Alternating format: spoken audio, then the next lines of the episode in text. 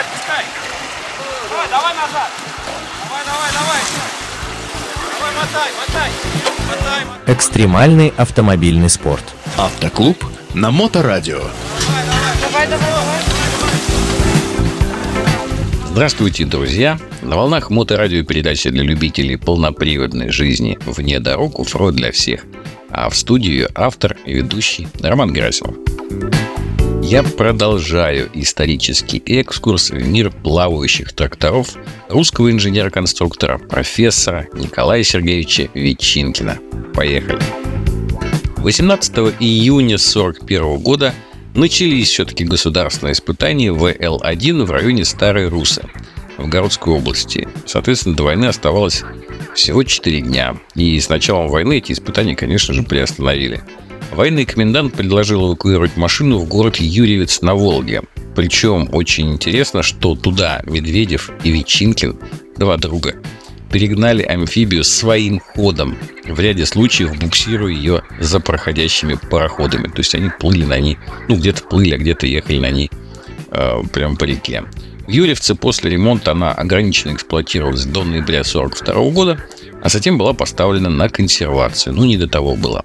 Уже после окончания войны ВЛ-1 передали в опытную эксплуатацию. Осенью 1947 года, ознакомившись с материалами испытаний, министр лесной промышленности Орлов распорядился изготовить партию машин в количестве 10 штук.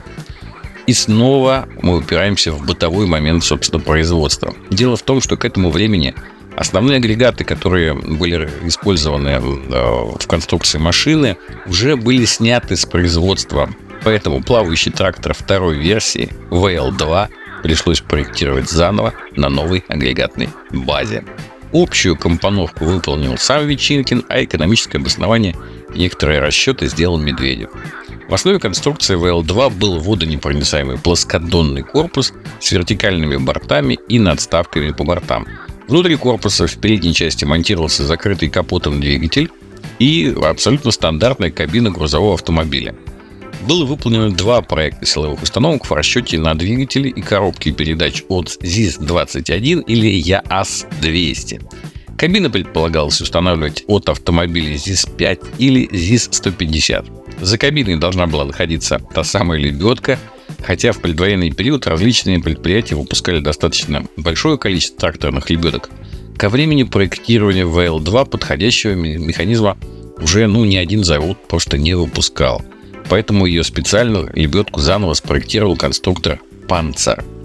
Компоненты трансмиссии снова использовались от легких танков и тягачей. Фактически это были агрегаты, размещенные на самоходных артиллерийских установках и тягачах постройки Мутищинского машиностроительного завода номер 40.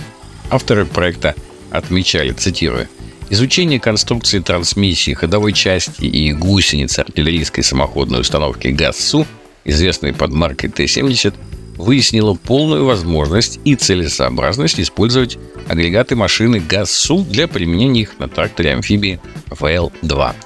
Этот кажущийся очевидный вывод был в скором времени опровергнут при изготовлении и эксплуатации тягачей М12 М13 постройки завода номер 40, а также транспортеров К-61 производства Сталинградского и других заводов.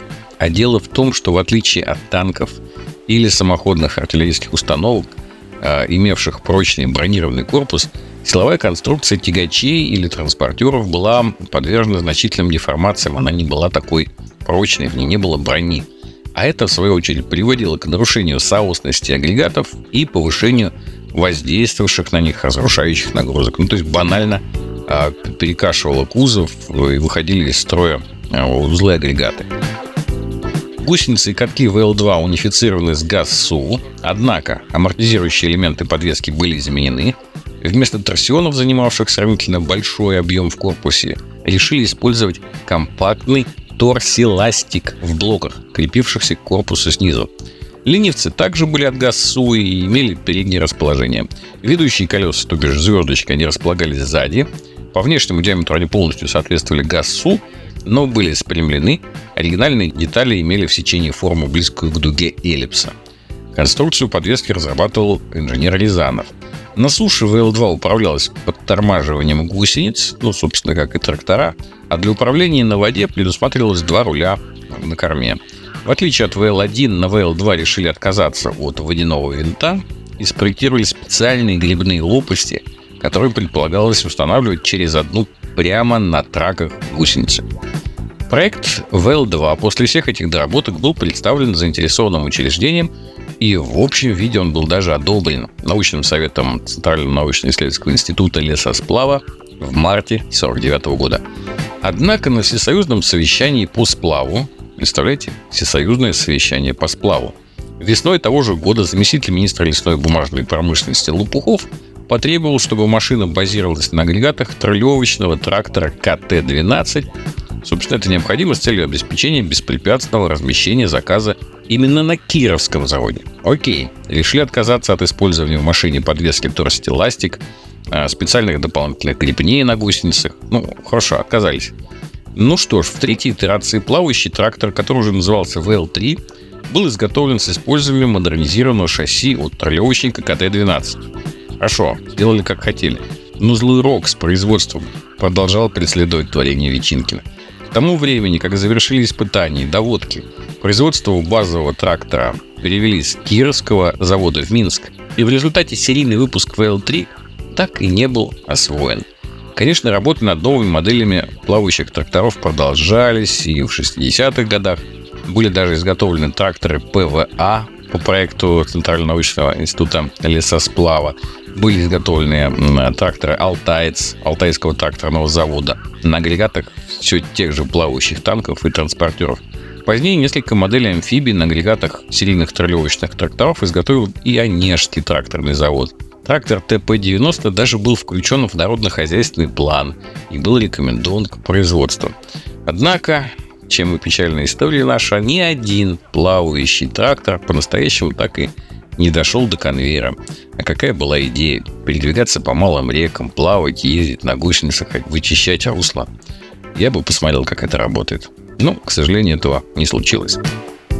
А на сегодня у меня все. слушали передачу «Оффроуд для всех» на волнах Мото Радио Онлайн. И с вами был ее автор и ведущий Роман Герасимов. До новых встреч в эфире. Э, вы это, подпускайте, отпускайте ее по чуть-чуть.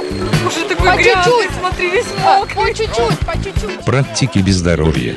Автоклуб на Моторадио.